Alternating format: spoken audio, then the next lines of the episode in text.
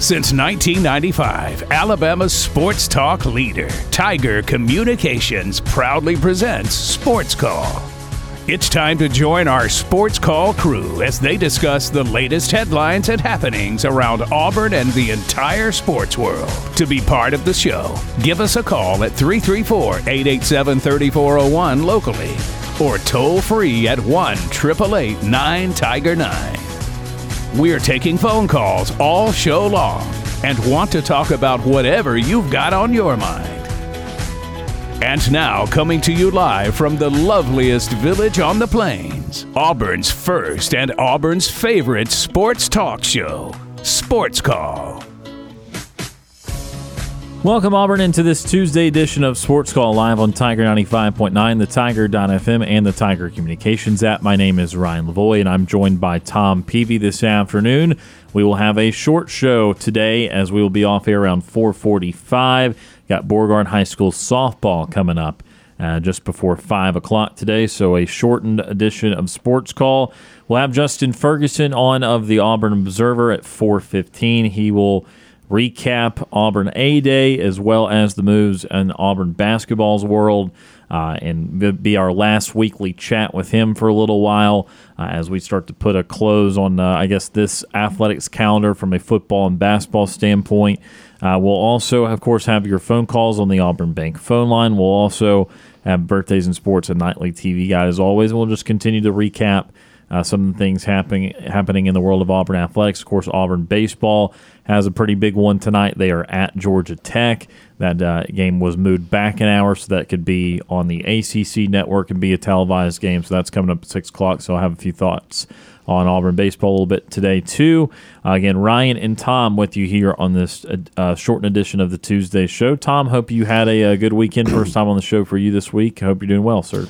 Uh, yeah, glad to be back, and uh, you know, I I missed the uh, I, I, missed the show yesterday because I, I, was taking part in a funeral in uh, in Sylacauga for uh, a fallen former firefighter and a, a lifeline uh, nurse who perished tragically in a helicopter crash.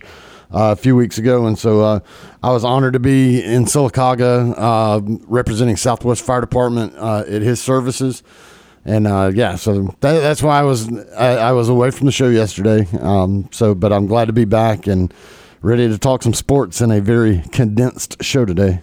Absolutely, and again, uh, basically today we're going to go over some of the things we went over yesterday and get your thoughts, Tom, on on some of these relevant Auburn topics. Uh, of course, uh, Auburn basketball making uh, a couple of moves, at least uh, gaining a player, also subtracting uh, a coach, although not of Auburn's doing that. That makes it sound a little misleading. It was a, it was a departure for the coaching staff, uh, and then also Auburn A Day took place this Saturday. We can start a little bit there uh, from the standpoint of, and again, we talked a lot about it yesterday, but uh, to kind of recap things again, a very wet and rainy and windy day yeah. inside of the stadium. Tough to learn a lot about the quarterbacks uh, in that sort of uh, sort of situation, Tom. But uh, if anything, what did you uh, take away from? I guess you can not only that game, but just spring practice in its entirety. Yeah, uh, I mean spring practice in its entirety, and really, the, uh, well, look, I mean, a day you if you sit there and try to overanalyze any sort of a spring scrimmage then you are going to beat yourself to death. And and we have tried to explain that to callers and listeners who panic over something they see uh, during a day, and it's that you're just not going to get a whole lot out of that. Um, they do it. They do it as kind of as a treat for the fans to give them a chance to come in there and see the team, but they're not going to show you everything they're doing. Uh, there's obviously still things that are going to happen in the transfer portal. I'm still convinced that Auburn's starting quarterback next year is not even here on campus yet. Um, so you can take away what you want to from the quarterbacks of what you saw at A Day, but I don't think any of them are honestly going to be the starter. And maybe Robbie Ashford, but I think they're going to get one in the portal. Um, and so uh, the the biggest takeaway from spring practice is it's nice to get out there. It's nice to for Hugh Freeze to get here, get his staff in there, and start getting these guys to work on his system, and and, and then those guys evaluating the talent that is there, evaluating the areas of need that's the biggest thing. That's the biggest takeaway. Anything else you hear, any you know rumors here, there, or whatever, you just have to take it with a grain of salt and just take it for what it is. Is that Hugh Freeze is now getting a chance to see these guys in action on the field and can evaluate the talent that he has, evaluate the talent he doesn't have, evaluate the skill positions that he thinks they're solid in, and, and evaluate skill positions that they're like, hey, we are in trouble here and we got to start doing something. So that's your takeaway. Anything as far as X's and O's, just do not fret over that. You're, you're just going to run yourself mad if you try to do something like that.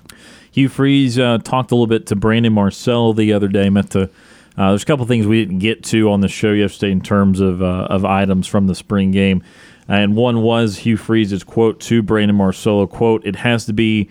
Uh, uh, and this is about the quarterback battle. It has to be one that gives us some serious stability or can be the guy. I'm not quite sure. I don't know what to expect from that spring period with the level of talent that will go in it. That's kind of in reference to the transfer portal and, right. and who Auburn might be looking to add.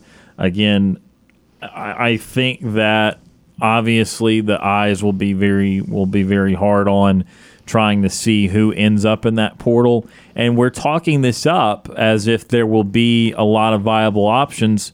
Still got to happen first, you know, and and, right. and there, there's still got to be guys that are uh, disgruntled and ready to move on. And again, you know, I do want to caution people too. I, at this point, I mean, it could be wrong but mostly the guys in the that are going to go in the portal are guys that are in the process of losing their current jobs. Now that might end up being a couple quality guys. It's it's not it, it's not impossible to have multiple good quarterbacks in the same room at the same time. Obviously, that can be the case, but it's not like you're going to get a, a proven starter, a high profile guy at this juncture. Now, some people would still direct you at the possibility of Grayson McCall becoming available again, or I guess for the first time, second time. I don't know if, if he uh, ends up graduating in the summer, and then that academic malfunction that was uh, holding him up from looking at Auburn, looking at Florida, and some others.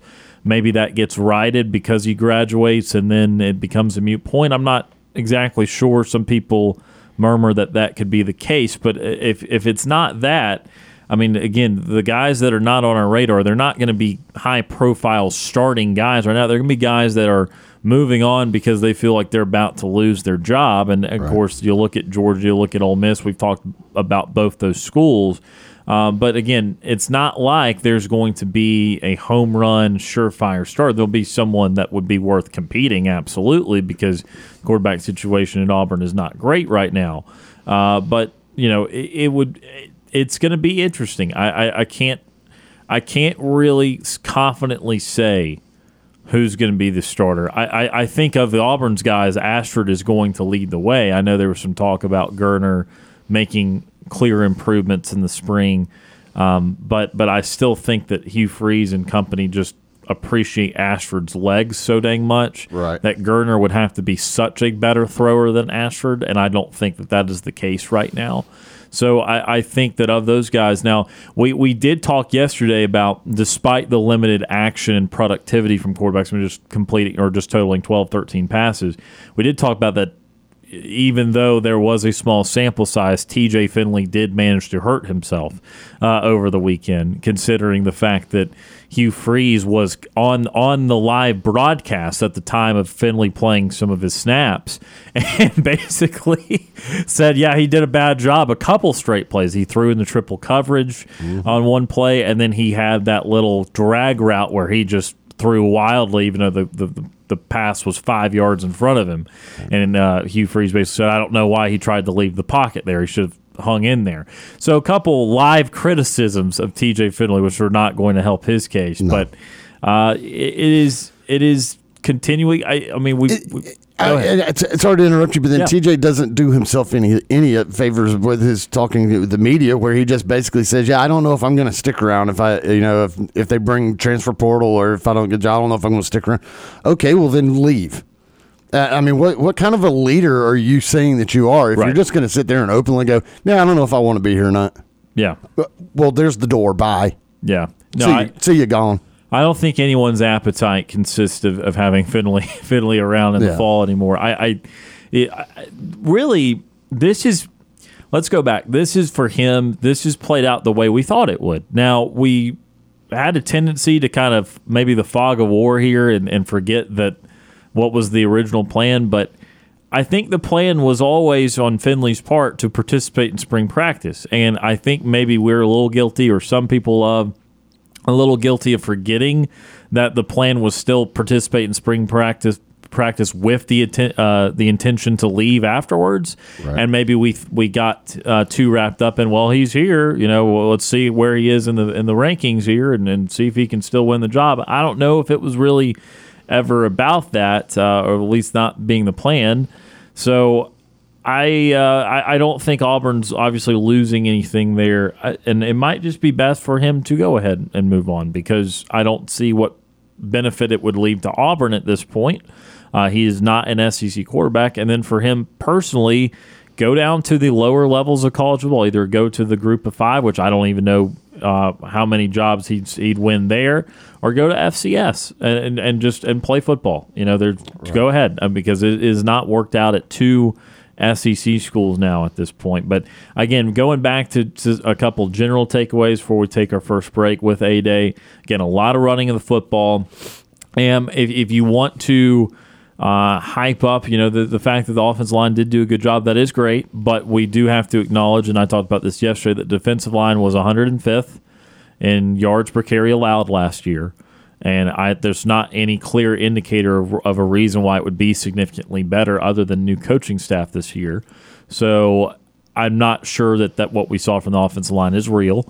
It could be more of a, more of a fault of the defensive line. Right. Uh, ne- nevertheless, though, love Auburn's running backs. No reason not to. Uh, obviously, we didn't see a whole lot of Jarquez Hunter, but we saw some more of those two and three guys and four guys like Damari Alston and and uh, Brian Battie. My analysis of Battie is he seems like he's going to be the the home run or bust guy. I don't know right. if he's going to be willing to take a bunch of hits, but he is very willing to try and pop it on the edge and use use his acceleration and speed. So that might be a change of pace back that Auburn will enjoy this year. I still think Damari Alston's got a ton of potential. Uh, and then defensively, again, talked a little bit about defensive line. I'm not sure that we, again, because we only saw 13 passes, saw a lot from the DBs. Again, we probably the most trusted unit of the defense.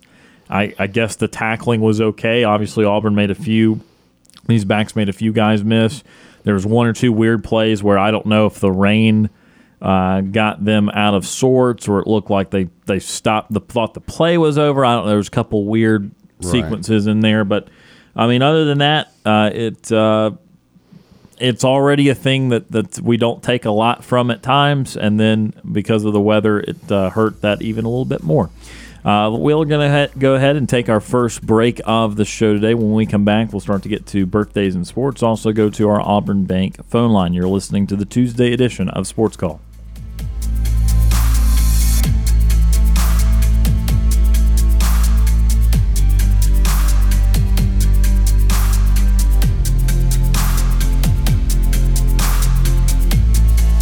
Don't want to call into the show? Send us your thoughts via email. You've got mail. Sports call at thetiger.fm. Now back to the multi time Abby Award winning sports call.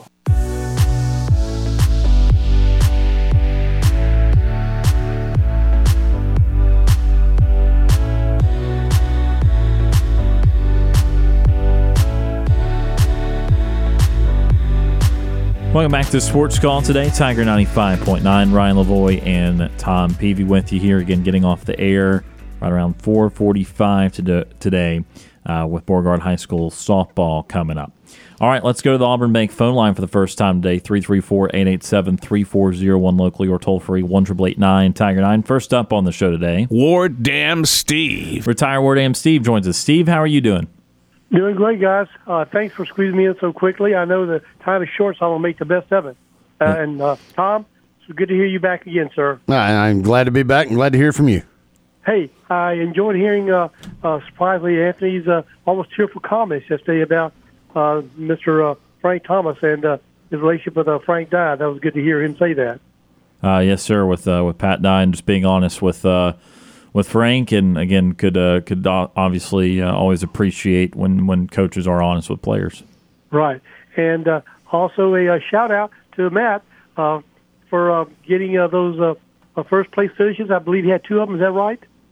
Uh, yes, he did. Yes, he did. Two Yeah. first place hear finishes. that for him. Yep. All right. Speaking of uh, finishes, guys, uh, I saw here uh, from Auburn Sports uh, website that uh, Miss uh, Darren Goldberg is going uh, to compete for a national championship in the NCAA uh, gymnastics uh, on the uh, final floor uh, routine. Is that right? Yeah, that's correct. And and unfortunately for Auburn, she she's the only one that is going because the uh, team uh, just could not get it done out west. But Derrian had enough and got enough help around her that she's going to be uh, out there competing for a national title on the floor. Yes, Thursday evening. Now, is this a semifinal that she's competing in, or the quarterfinal? I would assume. Yeah, I'm not sure I how that works. Semis. Uh, I'm not. I I don't know how individuals do it. I, I I think there would probably be one more round after this, though. Is this televised? Should I mean I- parts of it will be? Yeah, Yeah. I'm not sure if all of it's going to be on there, but yeah, a lot of it is. Okay. All right. I'll, I'll search for it. All right. Uh, I think you, Ryan, or you, Tommy, yeah, we were talking about uh, your confidence level not being very high on Miss Ashford. I'm, I'm confident right now uh, that um, for that Ashford is going to improve uh, even more than what I saw him Saturday in the brief time we saw him, uh, and that he will be the starter. Uh, I was somewhat pleased to see uh, uh, Geriner uh, do as good as he did, given the conditions. Uh, and I'm with you guys. I I don't see a future for T.J. Finley. Uh, about that tennis, guys. Now I saw, and I don't know how much the camera were paying but if there were 16,000 people there, then uh, I'm going to be the next quarterback for uh, Auburn. Well, yeah, there was definitely not sixteen thousand, but also uh, it was a little deceiving because there were uh, there were a good amount of fans up. They were in the stadium, but they were up under the uh, kind of like in the walkways and up under the upper deck areas. So there were some people up there. They just weren't out there in the rain. Yeah, Uh, but, maybe they sold 16,000. But still wasn't sixteen yeah, yeah. No, they they what that number is is how many tickets they actually sold. I mean, probably actually half of that is, is what was Right. actually there. Yeah, that's what I kind of figured on that. All right. Uh, moving on, guys. You know, I did not know that it was. I guess it was our system that made uh, Bo Nix at times because I, I, I sometimes wonder, you know, is he really SEC caliber? Or did he deserve being five star? But apparently, I was wrong on that. This comes from Brandon Marcello, uh, his column today. I don't know if you saw it, but he talks about uh, Auburn's quarterback efficiency, how dreadful it's been, and then he mentions this uh, we tanked it um, in terms of uh, quarterback efficiency for quite some time. Um, and he says that uh, we finished 89th. That's the best we've done in the past five years, which includes, he said, three years with Bo Nix. Do you happen to know how good Bo Nix was last year with uh, uh, at Oregon? I didn't know this. Uh, he was top five or six quarterback in the country last year. Well, according to Brandon Marcello, he shattered Oregon's school record for completion percentage, 71.9%, which he also says was the second best uh, completion percentage in the country. Yeah, very good. And good. we couldn't we couldn't get that out of him. Wow. Yeah, no, I, certainly a lot of things go into that. Uh, part of it can be coaching, part of it can be system, part of it can be uh, competition too. I mean, Bo did clearly struggle in that Georgia game to start the year, and then played a whole lot better the rest of the year. And and look, that's not everything. I, I do think he clearly improved a little bit as a quarterback, but um, you know he it's not that he was devoid of really good games at Auburn because he definitely had good games at Auburn. It was that he also had uh, some really big head scratchers, uh, some blown leads, some two or three interception games in, in untimely manners. And so the good play was in there for him while he was at Auburn, but it was that he could not string it together across five or six straight games. Yeah, and that was uh, I guess I'm not I'm not alone in this of the uh, the inconsistency. Uh, that's just you know we just never knew which Bo were really going to see, right? Yeah, I mean, we we we've talked about. Obviously, we analyzed his play very closely. I mean, uh, he he definitely had some games where he looked like he was turning a corner or looked like the player they they ho- hoped and thought he would be. And then there were times where he, he seemed a little overwhelmed at time or trying to do too much. And and uh, again, that look consistency can be can be talked about across almost any athlete. I mean, if you could do the same thing just as well every single time, you you'd end up the very best in your sport because that that is what uh, is so difficult. It's so difficult to repeat those great performances, and then you do that in this league, which is obviously accustomed to being the top league in college football. Uh, if, if there are inconsistencies, these teams in this league will will find that, and and for Bo, that was just the case during his time at Auburn. And again, there are multiple things that went into that. Uh, but uh, he certainly did figure out at Oregon a way to be consistent, and he did light up some scoreboards. Yeah. Quick, quick question for you, uh, Tom. Uh, what what is what are your observations? What are you seeing that leads you to be convinced at this point that Asher will not be the starting quarterback? Uh, just because I, I think that he is a. I, I mainly what I'm seeing is what I saw last year. Because um, I mean, I'm not out there at the spring practices, and you know the little bit that I saw of A Day, I just don't take into much of what you see on A Day, and that's why I say don't uh, get caught up in anything really that you see or don't see during A Day because it's all going to be different. But um, I just I feel like that Hugh Freeze is looking for more from a quarterback, and and mainly uh, in the throwing aspect of it. Because if you go back and you look at Hugh Freeze's quarterbacks in the past, they are all throwers, and and they put up gobs and gobs of numbers through the air. Uh, Robbie Ashford's not a guy that's going to do that unless something drastically changes with him. Now, can they coach him up to be a, a top SEC caliber thrower? Sure, I think they can, but I also think that they believe that their best bet is to find somebody in the transfer portal that they think can come in here and be a better thrower than Robbie. So that that's why I think that the quarterback is not here on campus right now. I think they're going to go out and find somebody in the portal that they feel is a is a surefire uh, QB one that can sling it all over the field for them. Yeah, that was a key word. If they get someone from the portal, they're not going to have uh, very much of a window uh, to get acclimated uh, to this uh, offense and the, uh, the the coaching staff. So they better be a surefire, uh, surefire good bet, right? Well, well that's, that's, what you, you hope for. You hope that you're going to get that, but but you still don't know. I mean, it, it's a risk anytime you bring somebody in, whether it be a true freshman or whether it be somebody in the transfer portal. Uh, there were a lot of people excited about T.J. Finley coming here because he had had some playing experience at LSU and had had had some good games there, and it's like, all right, you know, this guy might be pretty good. Well, he wasn't. Same thing with Zach Calzada. But then you also have guys on the flip side that you bring in, like Jarrett Stidham, you bring in from Baylor. Now, did he just set the world on fire? No, but I mean, he was a damn good quarterback. And so you're going to have some good, you're going to have some good, you're going to have some bad. For, for, uh, for Vegas, right? What? Yeah, yeah, yeah. Uh, yeah, he's still playing in the NFL right now. Right. All right, real quickly, guys, this is it. I promise. On this day in sports, what happened on April 11th, in 1921? I, I I'm not gonna know uh, something baseball related. I, I figure it's baseball related. Tom, uh, I don't know if you were around that time. I was close to being around that time, but anyway, this is what happened. This was the first live sporting event that was on radio. Okay. And what was it? A boxing match. Boxing, yeah. Oh. It was broadcast from the only radio station in the U.S. KDKA in Pittsburgh. This comes from the History Channel. Between Johnny Ray and Johnny Dundee. In fact, Johnny Dundee ended up being uh, in the International Boxing Hall of Fame. So that was the day. Uh, before then, there were no live broadcasts of any sports. Wow. Okay, so that was a that's you, a big moment.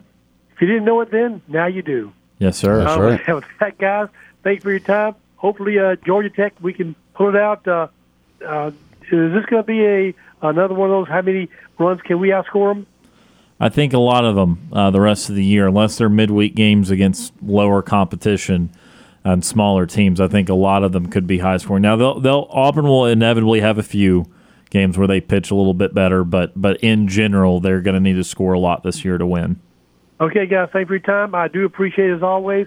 Have a safe afternoon, and evening, and uh, we'll do this again tomorrow. Until then, War Eagle guys. War Eagle Steve, appreciate that phone call as always. That's retired War Dam Steve on the Auburn Bank phone line. I think one thing I I, I, I was think I was listening. Uh, Stidham is now a Denver Bronco. Oh, Bronco, uh, yeah. It was a Raider obviously last year. Signed a two year deal to back up Russell Wilson in Denver.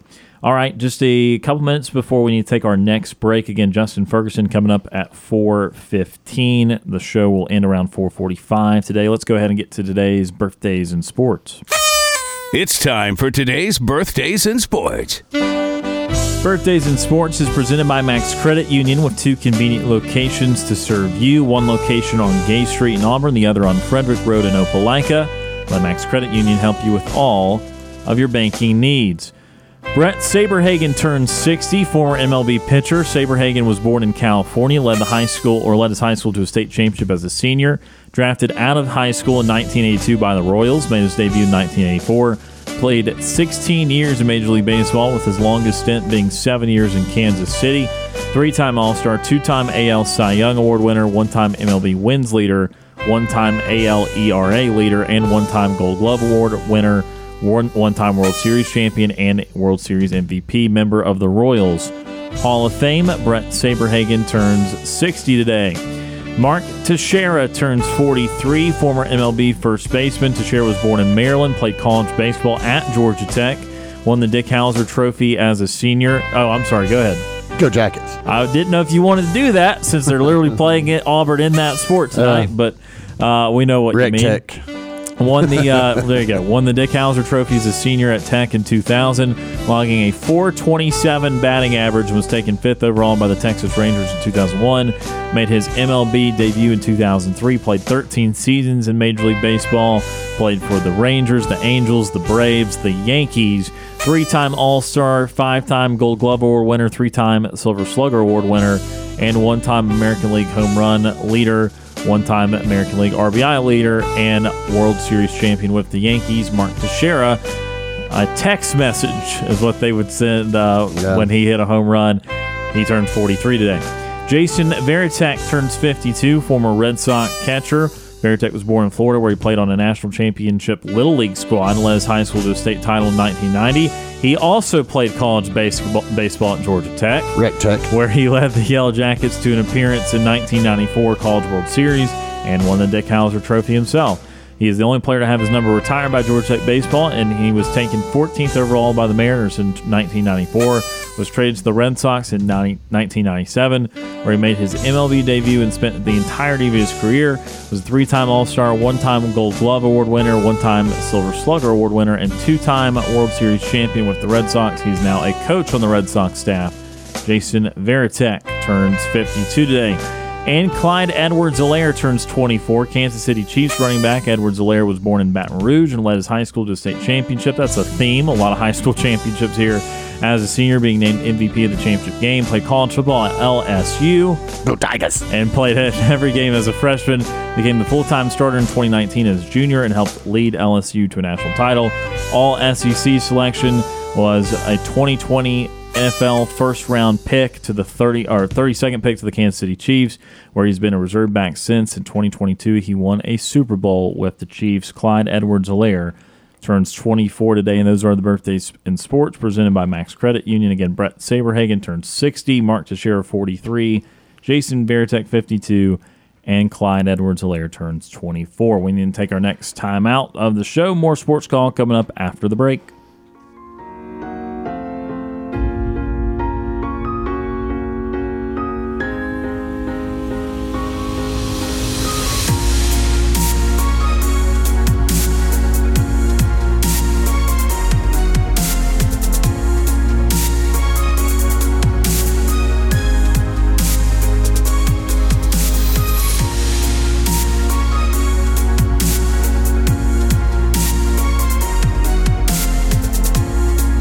Sports Call crew wants to hear from you.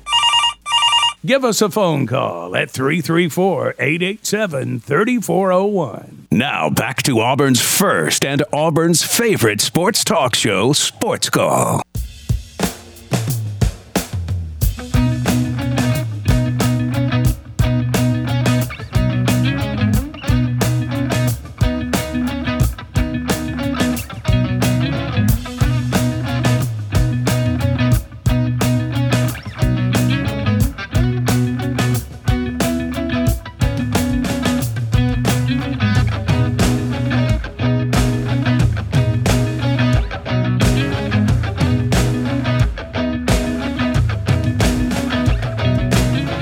Welcome back to Sports Call here on this Tuesday. Ryan Lavoie and Tom Peavy with you here.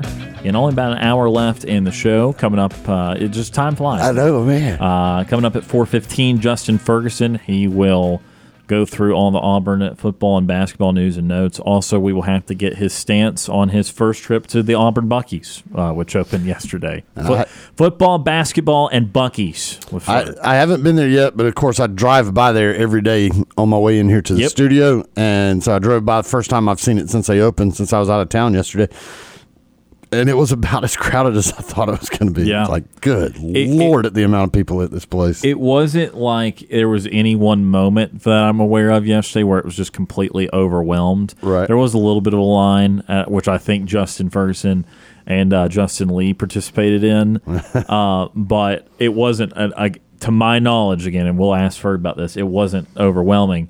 But it's just the fact that as a whole, Bunkies will just kind of always be crowded. There's not Sure. like one time a day even where you're for sure going to be all right. It's just constant flow of people, and that's what kind of makes it uh, so busy. Is that there's just always a decent amount of people rather than there being a many points where you just can't move in the place. Um, again, about eight or nine minutes left in this hour. Let's talk a little baseball before we we in the hour, and again, uh, we will talk some more Auburn basketball coming up in hour number two with Ferg and that sort of thing. Uh, but uh, Braves off to a seven and four start, got a walk off home run last night from Sean Murphy. Uh, they had had a really successful first two road uh, road series before losing three out of four to San Diego, and unfortunately, Tom, it's just a lot of injuries right now for Atlanta. Yeah, the the injury bug is already hitting them. Um, and, and I mean, it's part of it. You just hope they're you know quick injuries and they can get it done and and get on back. But uh, yeah, started out great, and it's like, man, all right, Braves are playing pretty good. Then the Dodgers come, or I'm sorry, the Padres come to town, and it's like, ooh, gosh. I mean, those were uh, bad losses too. Uh, I mean, ugly losses. So um, eh, they just got to get healthy. Uh, and uh, yeah, they, there was a dude that was throwing the other day against the Padres. I've never even heard of him. Like, who the heck is this? It was Dodd, but it looked like it said Dylan Dodd, yeah. Dylan Dodd. Looked like it said Dodo on the back of his jersey. Um, and of course, he got just rocked. But uh, yeah, I was like, who in the, who is that? Like, they they've got a starting pitcher that, out there that I've never even heard of. I was like, man, I like I I thought their starting rotation was a little more well known, and I know he had a great camp, and they were raving about him in spring. Um, I was sitting there watching the TV, and I was like, who the hell is this guy? Well, why why is there a dodo out there on the mound? so or doo doo. He, it- he played like he pitched like doo doo. it, it was between him and Jared Schuster for the fifth starting spot. And when Max Fried immediately got hurt, that necessitated a another uh, pitcher, and Kyle Wright never even started the year. Now, I think Kyle Wright is starting tonight. Okay. Um, so I, I, I think Wright is back, and that is good news. But they were going, even before Fried or Wright were on the IL, they were going to have either Schuster or Dodd. Now, the interesting thing here is we're two rotations through, and clearly better than either one of those guys so far has been last night's starter, Bryce Elder. Right. Bryce Elder from the right hand side uh, is probably, once we get this injury situation figured out here, I think Elder's probably now in the driver's seat of being the fifth starter, just based off of these first couple starts. Now, again, that's a small sample size, but look, someone's got to fill that fifth role, and you got to give it to the guy that in the in the big leagues is pitching uh, very well right now. I mean, he his first two starts, he's not allowed an earned run. So I, I don't, I, regardless of who was in the process of winning that job out of spring training, I think it's got to go to him because both Dodd and Schuster have allowed eight combined earned runs and nine and a third and eight and two thirds, uh, respectively. So nearly nine ERAs so Right. far for the both of them in their first two starts. And and so Elder is coming into play there. I did read today, uh, actually just a few moments ago, that it does look like Max Fried is getting pretty close. He might not even need a rehab assignment. He might come out next week and, and, and be ready to go. So it's probably, you're only going to need his spot in rotation maybe one more time. But just overall for the Braves injuries, recap for everyone. Okay, Max Fried's now missed a couple starts. Kyle Wright was not ready. Now he is ready to start the year. Uh, Raisel Iglesias, the, the projected closer of the Braves, uh, has not been healthy, and he seems to be still a couple weeks away. He is not throwing off a mound yet. Uh, Colin McHugh, who's one of the setup guys, got injured about a week uh, week ago, and so he's out for the next week or two at least. Uh, so that's four pitchers, two in, in the starting rotation, two late in the bullpen for you, and then in the lineup, Travis d'Arnaud just got concussed the other day. Yep. He's had a history with concussions. This could be very brief. This could be a few weeks. That's the nature of concussions.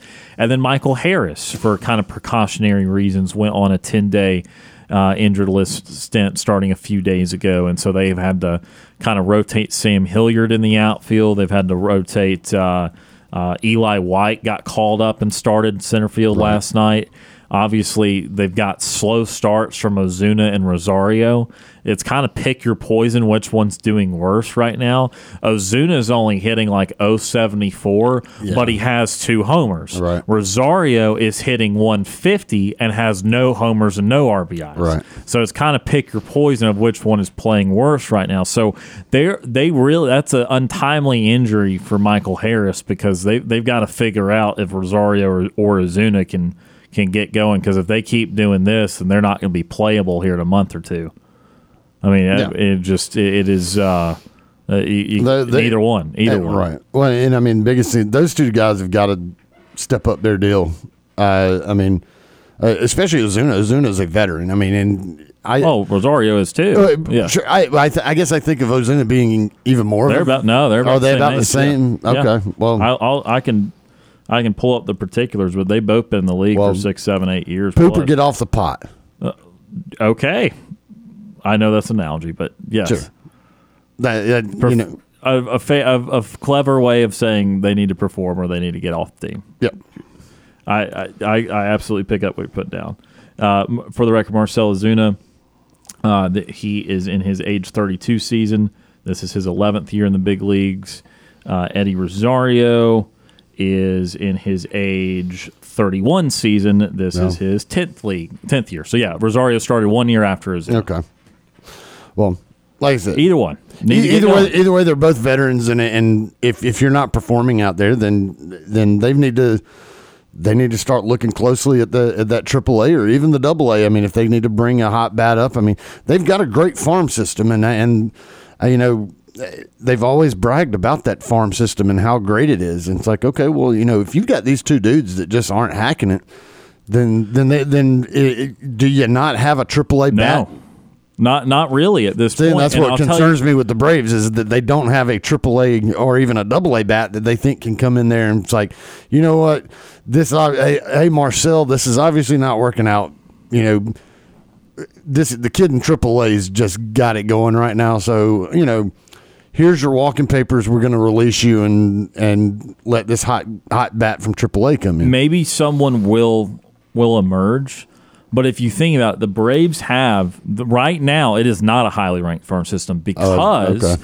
they have tapped into it. Michael Harris True. was in Double A last year. He was a big prospect. He's here. He's with Atlanta. Also, he was very important. They also traded away like Shea Langeliers. Right, to Oakland to, yeah. to get uh, Matt Olson. Yeah. Uh, they had Vaughn Grissom, who's now back in AAA, but that's an right. infielder. Okay, yeah. and he's floating in and out. Langeliers was a catcher, right? And so you, you've got you you've had these guys either emerge or, or be traded uh, in the in the batting world, and then pitching world, you saw Strider come up. So right. these guys, they had it. It was still a very good system coming into last year, but then actions have been made yeah. with with their top guys going into last year. So it is now no longer uh, one of the best systems as we speak. Again, someone could, could flourish, someone someone on a dime could come up, but that's my point. Is when Michael Harris got injured, okay, you've seen Eli White.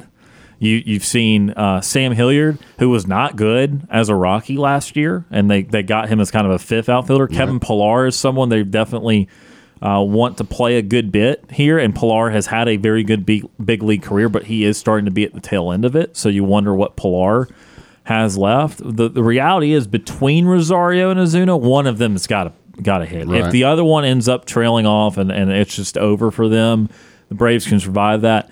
they they don't need both of them out. Um, they don't need both of them to be inadequate, and and thus far, they haven't. I know Braves country just loathes Marcell Ozuna, but this guy is capable. This guy has been an MVP candidate with the Braves in the right. shortened 2020 season. There is a high ceiling for him. Unfortunately, he's not obtained that last couple of years. And then with Rosario, we know there's a high ceiling there. He is usually a, a very good professional hitter. He was so important to the Braves World Series run in 2021. And then he had the eye problem last year, and he's not been the same guy ever since, whether he was before the eye surgery last year or even the rest of the year once he came back. He has not been the same. So both those guys, as a Brave, have done exactly what they've needed them to do just the last year and a half or so. It is not not, not getting it now. Yeah, not getting it right now. We are out of time here for hour number one. Again, coming up at four fifteen. Justin Ferguson of the Auburn Observer at 4:45 or so. The nightly TV guide to end the show, and of course, a little bit more talk on Auburn basketball and Auburn baseball coming up in hour number two as well. Stay tuned. More sports call coming up after this.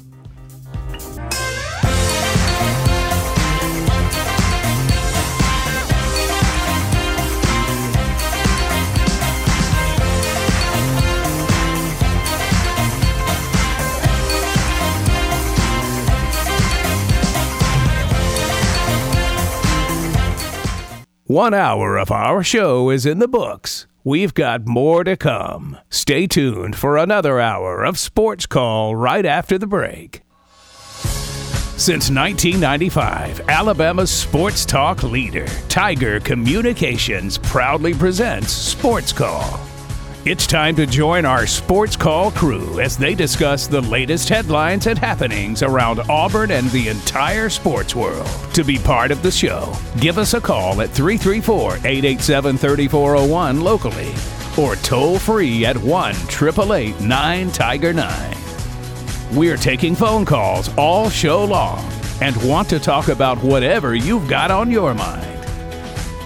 And now, coming to you live from the loveliest village on the plains, Auburn's first and Auburn's favorite sports talk show, Sports Call. Second and final hour of Sports Call here this afternoon. Tiger 95.9, Ryan Lavoie and Tom Peavy with you here. Coming up in about 10 minutes or so. Justin Ferguson of the Auburn Observer will join us, and of course, we'll be ending the show about 4:45 or so as Beauregard High School softball comes up right here on Tiger 95.9. We also had a schedule change uh, a little bit later in the week. We were going to have Beauregard baseball on a Thursday. That has been moved to 99.9 KDFM for tomorrow as the threat of rain uh, and storms loom both Thursday and into Friday. Yep. And then uh, after the show, I will be off to Montgomery for opening night of the Montgomery Biscuits. You're not going to stop by Buc-ee's since you're going to go 85 towards Montgomery, are you?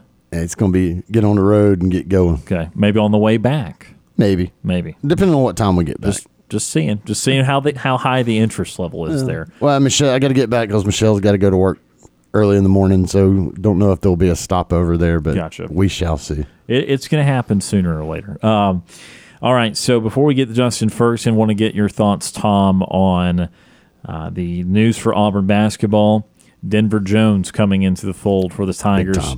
Uh, the guy we talked a little bit about on the show checks a lot of boxes. What do you think about the the transfer portal? And and he also uh, has already signed. So about I got the signing of Denver Jones. Uh, huge pickup, and uh, it was a guy that a lot of teams wanted. Once he announced that he was going to be uh, transferring, uh, a lot of teams were in on him. Um, it sounded good for Auburn. Uh, just everything that was kind of out there. It sounded very positive, but Alabama was also making big moves for him. Uh, he's an Alabama kid.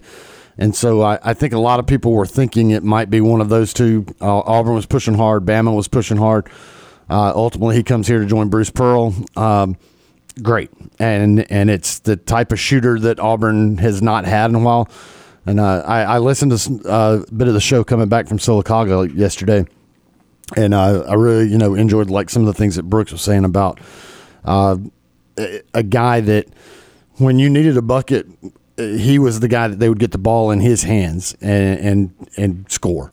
And that's what Auburn has not had. They didn't have it last year, and it, uh, it feels like you know outside of Jabari, um, you know letting him do his thing two years ago. Um, you know, you just didn't really feel like you had that outside threat. If you needed a three last year, it, it was like, mm, who's it going to be? And then this season, this past season, you definitely didn't feel like you had a guy that if you needed a three, you just didn't feel confident there was that guy. Well, Denver Jones is going to be the type of guy that maybe can be that. Um, all of his stats show that. I know y'all already gone through all the stats with him. Thirty nine percent from three. Um, so deadly accurate for there. Really, really accurate free throw shooter. Uh, a guy that can can push to the rim. A guy that can hit from outside. Uh, a guy that has a, a step back that uh, is really deadly. I mean, he's he's just a guy that uh, Auburn desperately needed and uh, it's a, that's a huge pickup. And now I'm, I'm curious to see what happens the rest of the way through the transfer portal because there's still some guys that are popping out. And uh, in, fact, today, uh, former five star from Duke, uh, Mackenzie uh, Mbako. Mbako. Mbako. I, have to double check the pronunciation. but M G B A K O. I think it's Mbako. And Mackenzie Mbako, former five star, he is trying to get his release from, uh, or has requested a release from his national letter of intent with Duke. So it sounds like he's going to be on the market. There's several other guys that are out there on the market. Uh, I I still think Auburn uh, is going to look for what I keep calling a big big. Uh, I know they feel very good with Johni Broome, but I'm thinking they might maybe even looking for somebody big big. so, um, but with the movement uh, from the Auburn guys moving uh, out there's open spots there. Um, we, and of course, we've always we've gone through the list of them, and there could be more. Obviously, uh, Flanagan is one to keep an eye on now that his father has left the coaching staff to go to Ole Miss. Uh, you know, what is he going to do? Is he going to stick around, or is he going to go pro, or is he going to go and transfer portal? I mean, that's a legit question now uh, of what happens there. So there may be another spot there come open, but uh, I I think that Bruce Pearl and that staff really sat down and and saw the uh, deficiencies that were on that roster and decided that it was time to make an overhaul and and that's what they're doing and they're using the transfer portal to their advantage with it. Yeah, we'll have to see the other uh, decisions that Auburn players have to make. I mean, as of right now, you know, KD Johnson's still on the team. He tweeted out support for bringing in Denver Jones. Yep. That's a guy that I think we probably lean towards would, would maybe not be here next year. Who knows at this point? Uh, you're still waiting on decisions, as you mentioned, from Allen Flanagan, Jaylin Williams. Uh, I anticipate at this point Johni Broome be back, but you know I, I still like to hear it, yeah. hear it official before I just declare someone back these days. Uh, of course, they were Auburn was transferring that, or excuse me, Auburn was targeting that transfer portal guy from Marshall yeah. Uh, who ended up going to Florida yesterday. Oh, okay. Uh, so he uh, he is not an option at the seven one center. okay. Um, so he is he's um, he's going to Florida. And that would have been the big big that right. Uh, he was the yeah, leading scorer in Conference USA. no. Uh, he averaged seven a game, nine rebounds. Oh, I thought I thought he was like the Conference USA scoring leader. That would be Jelly Walker uh, of UAB, uh, and then or sec- maybe Second would have been Denver Jones. Maybe block. Maybe in block. Maybe he led conference say maybe blocks. Blo- blocks is very. Uh, maybe probably, that's what it was. Probably, there was something yeah. I saw with him that it was like a a, a conference USA leader and something. So it may have been blocks. Yes. But uh, okay, so I mean, you don't get that big. You don't get that big, big. But I mean, there's some other guys out there. Um, this staff's not going to stop. They, like I said, if they're trying to revamp this this thing, then we'll see what happens. Now, the other curiosity uh, is with uh, Coach Flanagan leaving with Wes Flanagan leaving. Uh, who fills that spot? And here's here's a name. I'm just going to throw it out there. I bet you we threw it out yesterday. Please continue. Uh, no, y'all threw KT Har- oh, okay. Harrell All right. out. All right. And and, okay. and I Someone and that's yeah. great. Now you know people also got to remember that he was uh, director of player personnel uh, mm-hmm. at F, FIU or FAU. FAU. FAU. I, am getting a mix up. Um, so I was told I heard a I was told a rumor, and this was back months ago. Uh, I I was told that Wes Flanagan would be leaving the staff. Didn't know where going, but just that he would be leaving the staff, and that former Ole Miss coach Kermit Davis was going to be hired as an assistant here. I was told that. That was a while back, and now all of a sudden Flanagan's gone it's like, okay, well, that's one piece of that rumor has happened. Is that gonna is that what's gonna happen? I don't know, but I do find it interesting that uh, a pretty reliable source of mine that's in touch with a lot of folks around town and in different areas had said that Kermit Davis was going to be hired and Flanagan would be out. And like I said, Flanagan's now out, so that's one piece of that puzzle. We shall see. Yeah, we uh, shall see. I have no idea. I have no idea either. It's just a rumor that was told to me. There you go. And now one half of it has happened. We certainly will see, and we will uh, talk about it when it does occur, when Auburn fills that vacant uh, bench spot. Now, we need to take our first time out of our number two. On the other side of this break, Justin Ferguson of the Auburn Observer will chat Auburn football and basketball with us. You're listening to the Tuesday edition of Sports Call.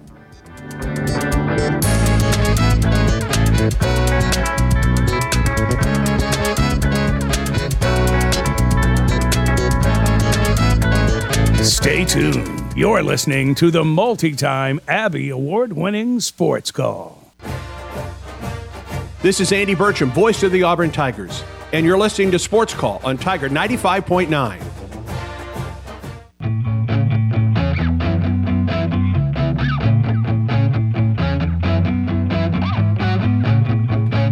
Welcome back to Sports Call on this Tuesday afternoon. Tiger 95.9, Ryan Lavoie and Tom Peavy with you here again, getting off the air in about a half hour. Got some Beauregard High School softball coming up at around 445 today. And uh, we can't think of a better way to spend some of this remaining time but with our friend Justin Ferguson of the Auburn Observer now joining us on this edition of Sports Call. Ferg, the time is always appreciated. Uh, Saturday was not exactly the way we wanted to, to digest Auburn football. It was very uh, wet and windy and, and not ideal for football. Uh, but we did see a day come and go. First and foremost, hope you're doing well. And then secondly, I mean, just describe what, what if anything, could we get out uh, of a day like that for Auburn football? Yeah, if you wanted to learn anything about the passing game, which is kind of the thing everybody's been talking about with Auburn that they need the most work with, um, you didn't get it from this from this scrimmage. Uh, it's just the the wind and the rain was too crazy. They wanted to, but I think the weather just kind of really prevented all that from happening.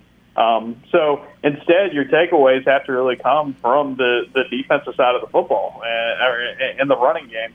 Um, so you know, I think we did see that the running game was really good. Um, I thought Auburn's offensive line. We've heard all off season, you know, all spring about how much better they feel like they've gotten and we really got to see it in practice on uh, on Saturday because um, pretty much everybody who touched the ball at running back had a good like explosive run or two. Um, I thought the holes looked good. It wasn't like guys were having to create everything on their own. Um, the transfers and some of the some of the new coaching there, I think, has really made an impact. Now Auburn's got to get better at run defense. was an area where they struggled last year, uh, but I did think that uh, in, in a number of ways you got to see a lot from the running game and, and some other spots on the field that I think are going to be kind of more your strengths as they still try to figure out uh, the who and what in the passing game this season. Kind of going off not over the spring game as as a whole, but also just the entirety of spring practice power rankings wise for some of these position groups, who do you think had uh, a better spring and might have improved their stock in terms of a position grouping, and then who, if not hurt their stock, at least at minimum did not improve it? Yeah, I think offensive line's got to be the one you look at the most is to say, hey, from where they were to what they are now, um, you feel the best about it. Um, and, and I think that's a really good sign because, I mean, that's the position group Auburn has really struggled with the last few years, and also it's the position group where like you got to be on your game every single play if you're on the offensive line, um, because it doesn't matter if it's a pass or run, doesn't matter who the ball's going to, you got to do your job. Um, and so for Auburn, I think they really needed that kind of that kind of spring from their offensive line.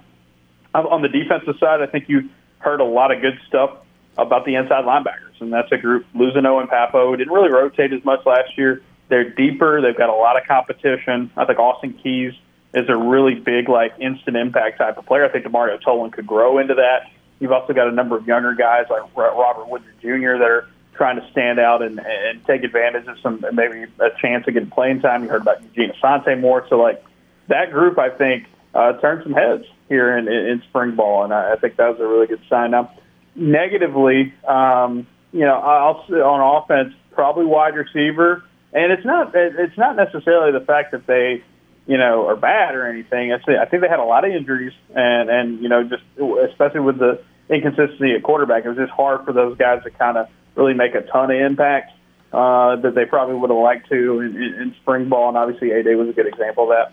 And then on um, on the defensive side, it's got to be the Jack linebacker spot. I mean, you like Keldric Faulk and what he brings to the table. I think Elijah McAllister is going to be a really good leader and role player for you this year. But you know that group, when you lose Derick Hall and you lose Eku Leota, and you really don't have much coming back, and you're having to break in new pieces as guys that haven't had to play that much, uh, there's a big gap uh, with Auburn on their defense at that uh, at that uh, Jack linebacker position. So they got to figure out a way to um, you know, get that either the portal or develop it more. That that could be the big weakness of the defense next year. Uh, just kind of looking at the at the quarterback uh, position, obviously something that everybody's still talking about. Uh, your your gut feeling uh, is Auburn looking in the portal? Are they going to try to develop Ashford? But uh, if you're looking at portal, where do you think that Auburn could potentially be looking at to try to bring somebody in?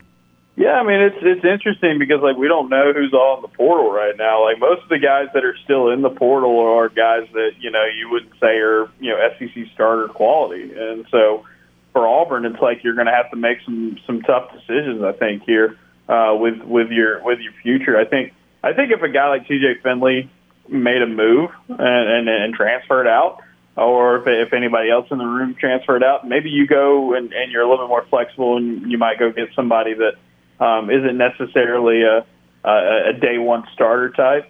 Um, but one, that guy's got to be out there, and, and two, you just really don't know until the portal opens and, and you see what see what's out there.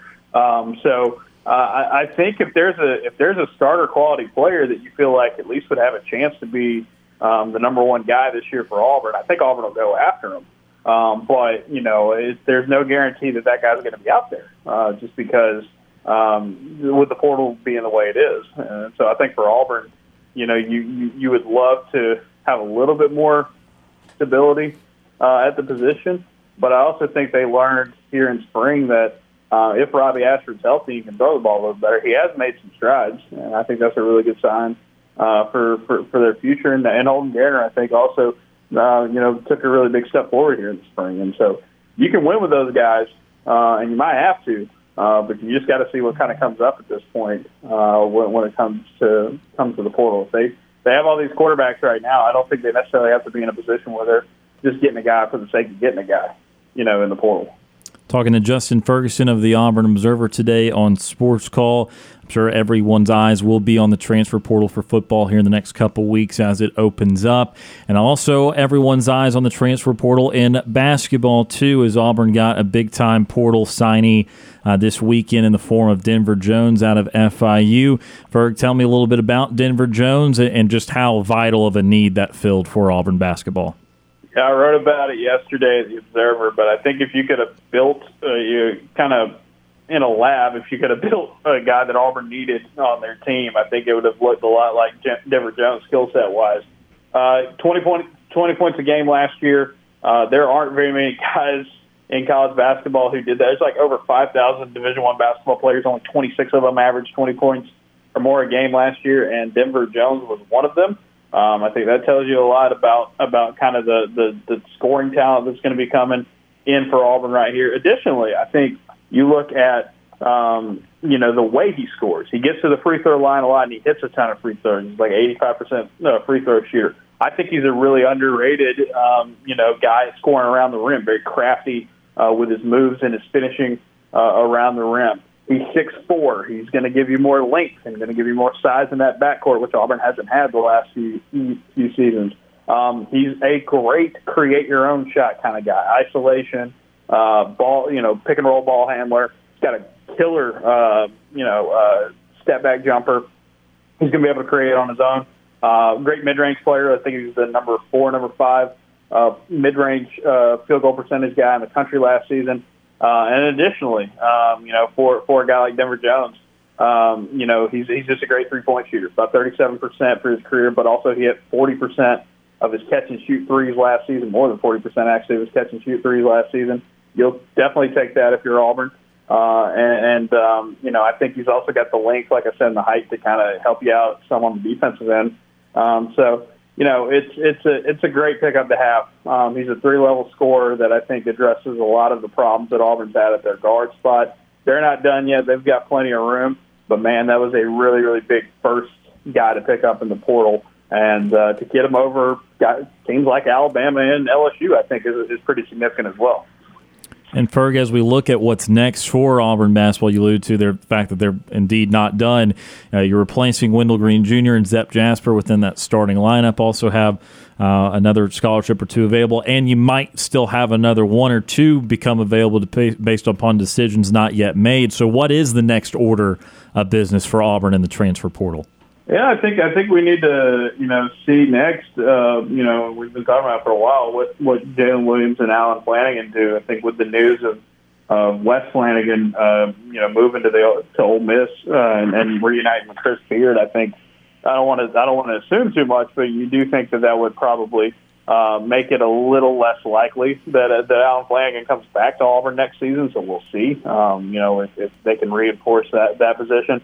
Jaylin, see what see where you stand with Jaylin, see where you stand with some of these some of these other guys, and then if you have that ready, uh, you know, turn it loose if you're Auburn and and really start to um, you know attack the transfer portal um, and, and continue to kind of follow up and and get as many guys as you can. Um, you know, and, and really build out this roster. Quincy Olivari, um, the the Rice transfer, has Auburn in his top four, um, and so that I think Auburn uh, Auburn would really love to have him. That's another high scoring guard uh, with a little bit more size that could help you out. Uh, very very similar to Denver Jones in, in that regard. Um, so yeah, I think that's a I think that's a position um, where you could see Auburn kind of get some guys. We've also seen them reach out to some bigger men. Um, you know, Micah Handlogten, uh, the uh, the big man from Marshall, committed to Florida uh, here recently, but uh, they've gone after a few guys that I think could help them out with the, re- the rebounding and their defense. So uh, there's a lot of needs. I don't think there's a position group on the roster that you could say Auburn's completely done and dusted with. Uh, but you'll see what happens with Flanigan and Williams, and then move on from there. And with the news, as you mentioned, of Wes Flanagan moving on uh, to Ole Miss, joining Chris Beard's staff, uh, where does Auburn? Uh, what, what should Auburn be looking at in, in, a new addition to the bench? Are they looking more of a guy uh, to, to be very involved in recruiting, or maybe a guy that was an, an ex-coach that uh, would bring more experience? What what kind of guy does uh, does there need to be to replace Wes Flanigan? Yeah, it's interesting because Wes did a lot for you, and he's he's a great coach. Obviously, a, a guy that you know played at Auburn and and takes a lot of pride in the school. So I mean, it's gonna it's, it would be a it, it would be a pretty pretty uh, pretty significant loss. But I think I think Wes is such a talented recruiter. Um, also does a lot as a former head coach uh, that I think was was really valuable. And you know, I, I would be very interested to see you know when when Auburn hired Wes. Obviously, there was the Auburn connection there, but he did used to be a head coach at Little Rock I wonder if if uh, Bruce Pearl would be interested, or if he's trying to maybe bring in somebody with head coaching experience to join his bench, because I think that that is so valuable you can load up with that, um, because you have a guy who's you know led a program before and he knows the X's and O's and he knows how to you know you know manage players and, and all that, and he is you know can run recruiting. So um, that that's what I'm I'm kind of interested in seeing. I think you know Auburn could go in a lot of different directions with what they do next um, you know, with their with this spot and uh, on their on their you know coaching staff. But uh, you know, I just my first thought was as soon as Wes was like, that's a very talented coach that has been a head coach before, and I, you know, Bruce has been in the business for a while, and he's, he's got a lot. He's got a lot of connections. I wonder if you know he might strike something like that up here um, the second go around. Justin, we've had the the privilege of getting to talk to you each week all season long, and our three most common topics: Auburn football, Auburn basketball, and Buc-ee's. It is here. it is open. Uh, your first experience uh, at Buc-ee's, how did that go? It was great. I mean, you know, as I tweeted about it yesterday, um, you know, my uh, we we had talked about it. It's been two years since it was first announced, and so Justin Lee and I had talked a lot about you know going there the day that it opened because we're both really big fans. Justin lived there, lived in Texas for a while and and really enjoys it, and um, and so um, when we knew the the date was set, we were like, all right, well, let's just show up. Um, and let's try to show up as early as we can and, and try to be one of the first people in line. Now, there were some people who got in first that were there since like I think like one or two in the morning. Uh, we, we got there about 30 minutes before it opened and and and just walked in. But uh, you know, it, it was it was great. Um, it's it's it's going to be dangerous to my health, um, but uh, I, it's right here. I mean, I live right off the exit 50, so uh, it's it's very uh, it, it, it's very cool to kind of have that around. And so I went there early yesterday morning, and uh, I went back uh, today just to mostly just to see what the crowd looked like on day two, and it was just absolutely slammed. So uh, I'm looking forward to. Uh, to many of these trips here moving forward because of the convenience of it. I, so I, I've never been to a Buc-ee's, and I, I've not been able to go to, this one just yet. But I've heard that the sausage on a stick is something that I have to have. Yeah, no, that's definitely a great move. I'm a big fan of um, their breakfast options are great, uh, and and the thing I got when I was there uh, yesterday, uh, yesterday morning, they have a breakfast taco that basically is a burrito when it's all said and done because of the size of it. Uh, but it is uh, bacon, egg, and cheese, hash browns, uh, refried beans, and verde salsa. So it's a good like southwestern um, breakfast burrito that uh, I'm a big fan of. They yeah, everything they do, like their brisket is really famous. I'm not a huge brisket guy, um, but it is good. Um, but they do like breakfast uh, tacos that have brisket in them that that people really really enjoy. So um, you know, I, I think I think you could go there during like lunch and dinner and, and, and be, you know, fine and you can get good stuff there. And obviously it's, it's more of a snack place than anything else as a travel destination. But um, I, I'm, I'm a really big fan of the breakfast options for sure. And sausage on a stick is definitely one of them. Justin Ferguson of the Auburn Observer with us here in Ferg. Obviously, with things starting to wind down, I know we got a lot of transfer portal stuff ahead. Uh, what is the game plan with the Auburn Observer here over the next weeks and months? I know there will still be a lot of content, but uh, obviously a little bit of a, of a breather from obviously the live competition. Yeah, so uh, we'll, we'll continue to have um, stuff pretty much every day, every weekday at least. So you know, you'll get at least three newsletters a week and two podcasts a week if you subscribe to the Observer. Um, and also, you know, we, a lot of times we end up doing more of that. So um, we've got stuff like the basketball roster tracker that you can keep track of. I just did today. I, I wrote a, uh, um, you know, a, a thought on all all of Auburn scholarship players that coming out of spring practice. I'm gonna do the same for defense tomorrow. So um, if you kind of want to know where everybody stands and kind of uh, my takes on everybody on Auburn's roster. You can do that and, and check that out. And we'll continue to have podcasts and, and mailbags and a lot of fun stuff. We just added our buddy Dan Peck to the uh, to the regular podcast rotation. He's a he's a now a co-host with us, and we'll do our next episode with him on Thursday. So we've got a ton of content coming out, um, even though it is the off season. So auburnobserver.com, sign up six dollars a month or sixty dollars a year and uh, we will continue to you know, pump out stuff between now and the start of uh, start of football season when we get to do it all over again. Absolutely love it. Justin, uh, as always, again, just want to thank you for, for being on each and every week throughout the, the football and basketball season here. And uh, I know we'll try and link up a couple times over the summer, hopefully get you in studio, but really do appreciate you being on each and every week. You do a phenomenal job. And uh, we, we hope you have a great summer, sir, and we look forward to talking to you again soon. Yeah, I'll definitely have to slide in there a couple times over the summer. But yeah, I always enjoy coming on with you guys, and hope y'all have a great summer as well. Yes, sir, Justin. Appreciate it.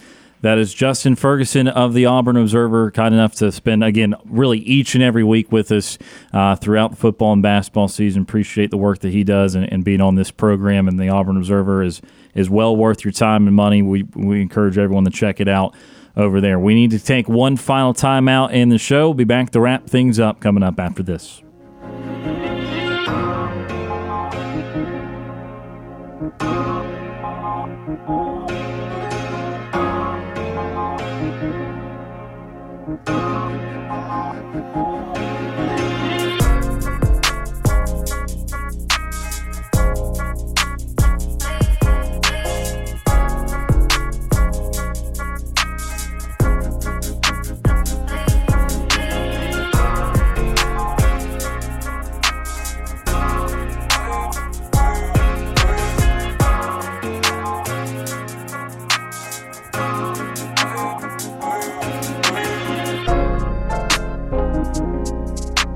We need a timeout. Sports Call will be back after this quick break. Want more Sports Call? Check us out online at sportscallauburn.com.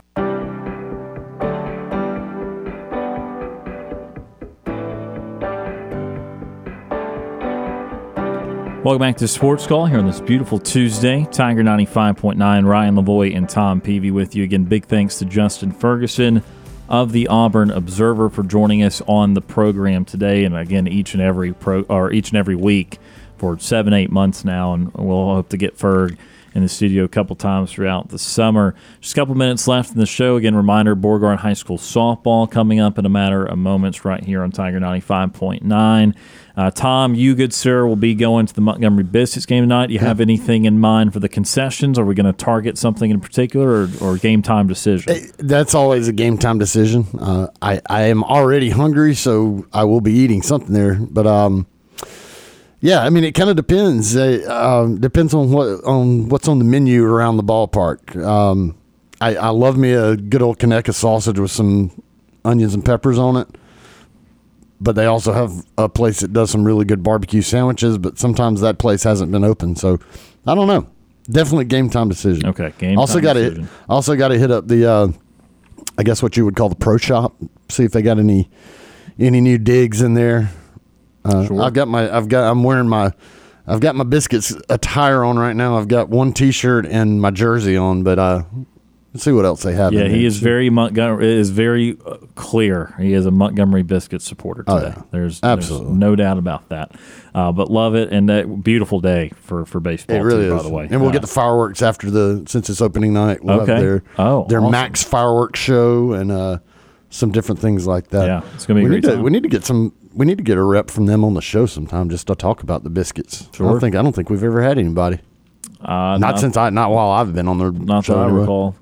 Uh, we've uh, we've done a lot of lot of things, but no, I don't think we've done Goodness, that. I'm making all sorts of noise. It's okay. Yeah, just know that most nine out of ten times when Tom's on the show, it's him making, making the, the random noise in the studio. It's quite all right. I was, I was I was unplugging my laptop and all of a sudden the uh, power strip just like Decided to decided it wanted to Let go. jump and Yeah. make a clanging noise. So that is a okay. All right, just a couple. live, live radio. Just a minute or two left here. Let's get to a nightly TV guide. Our show is about to end, but we've got you covered on entertainment for the evening. Here's Sports Call's nightly TV guide. Sports Calls Nightly TV Guide presented by White Claw Hard Seltzer. It's a ball night. All sports tonight. Uh, starting with 5 o'clock, some college softball. Number 6, Tennessee. Number 17, Virginia Tech on ESPNU. In the NHL, closing days of the NHL regular season, 6 o'clock on ESPN. I believe this is going to be a first round playoff series already locked up. It's the Toronto Maple Leafs and the Tampa Bay Lightning. At 6 o'clock on E ESPN2, more college softball. Number one, Oklahoma continues their domination of the sport at number 12, LSU on E ESPN2. 6 o'clock on the ACC network, Auburn baseball at Georgia Tech. Another big, big midweek game for the Tigers. This is type of game that if you want to make the NCAA tournament, this would be a nice little road win. Georgia Tech, I think, is 19 and 12 overall, so kind of in the same record realm as Auburn is. 620 Bally Sports Southeast, the Cincinnati Reds at the Atlanta Braves. Braves walk-off winners last night. Braves were 2 and 3 at home. Both wins are via the walk-off variety. And I want to add a couple things to the nightly TV guide. NBA play-in tonight, 6:30, 7 seed Miami Heat uh, hosting the 8 seed Atlanta Hawks. Winner becomes the 7 seed. Loser has one last chance to make the full-on playoffs. So that's at 6:30. And then nine o'clock uh, on TNT is the Los Angeles Lakers and the Minnesota Timberwolves. Lakers will host that one again, trying to become the seven seed. And that is Sports Call's nightly TV guide presented by White Claw Hard Seltzer. That will do it for us today. Fun show. Tom, thank you for being here. Be safe going to the Biscuits game. Enjoy it. and We'll see you tomorrow. Absolutely enjoyed it. Uh, enjoyed the day. Yes, sir. And uh, we appreciate Justin Ferguson of the Auburn Observer for joining us on the program as well. And of course, we always thank all those that tuned in and called in. For Tom Peavy, my name is Ryan Lavoie. Have a great Tuesday evening. Enjoy some Beauregard High School softball coming up, and we'll talk to you tomorrow.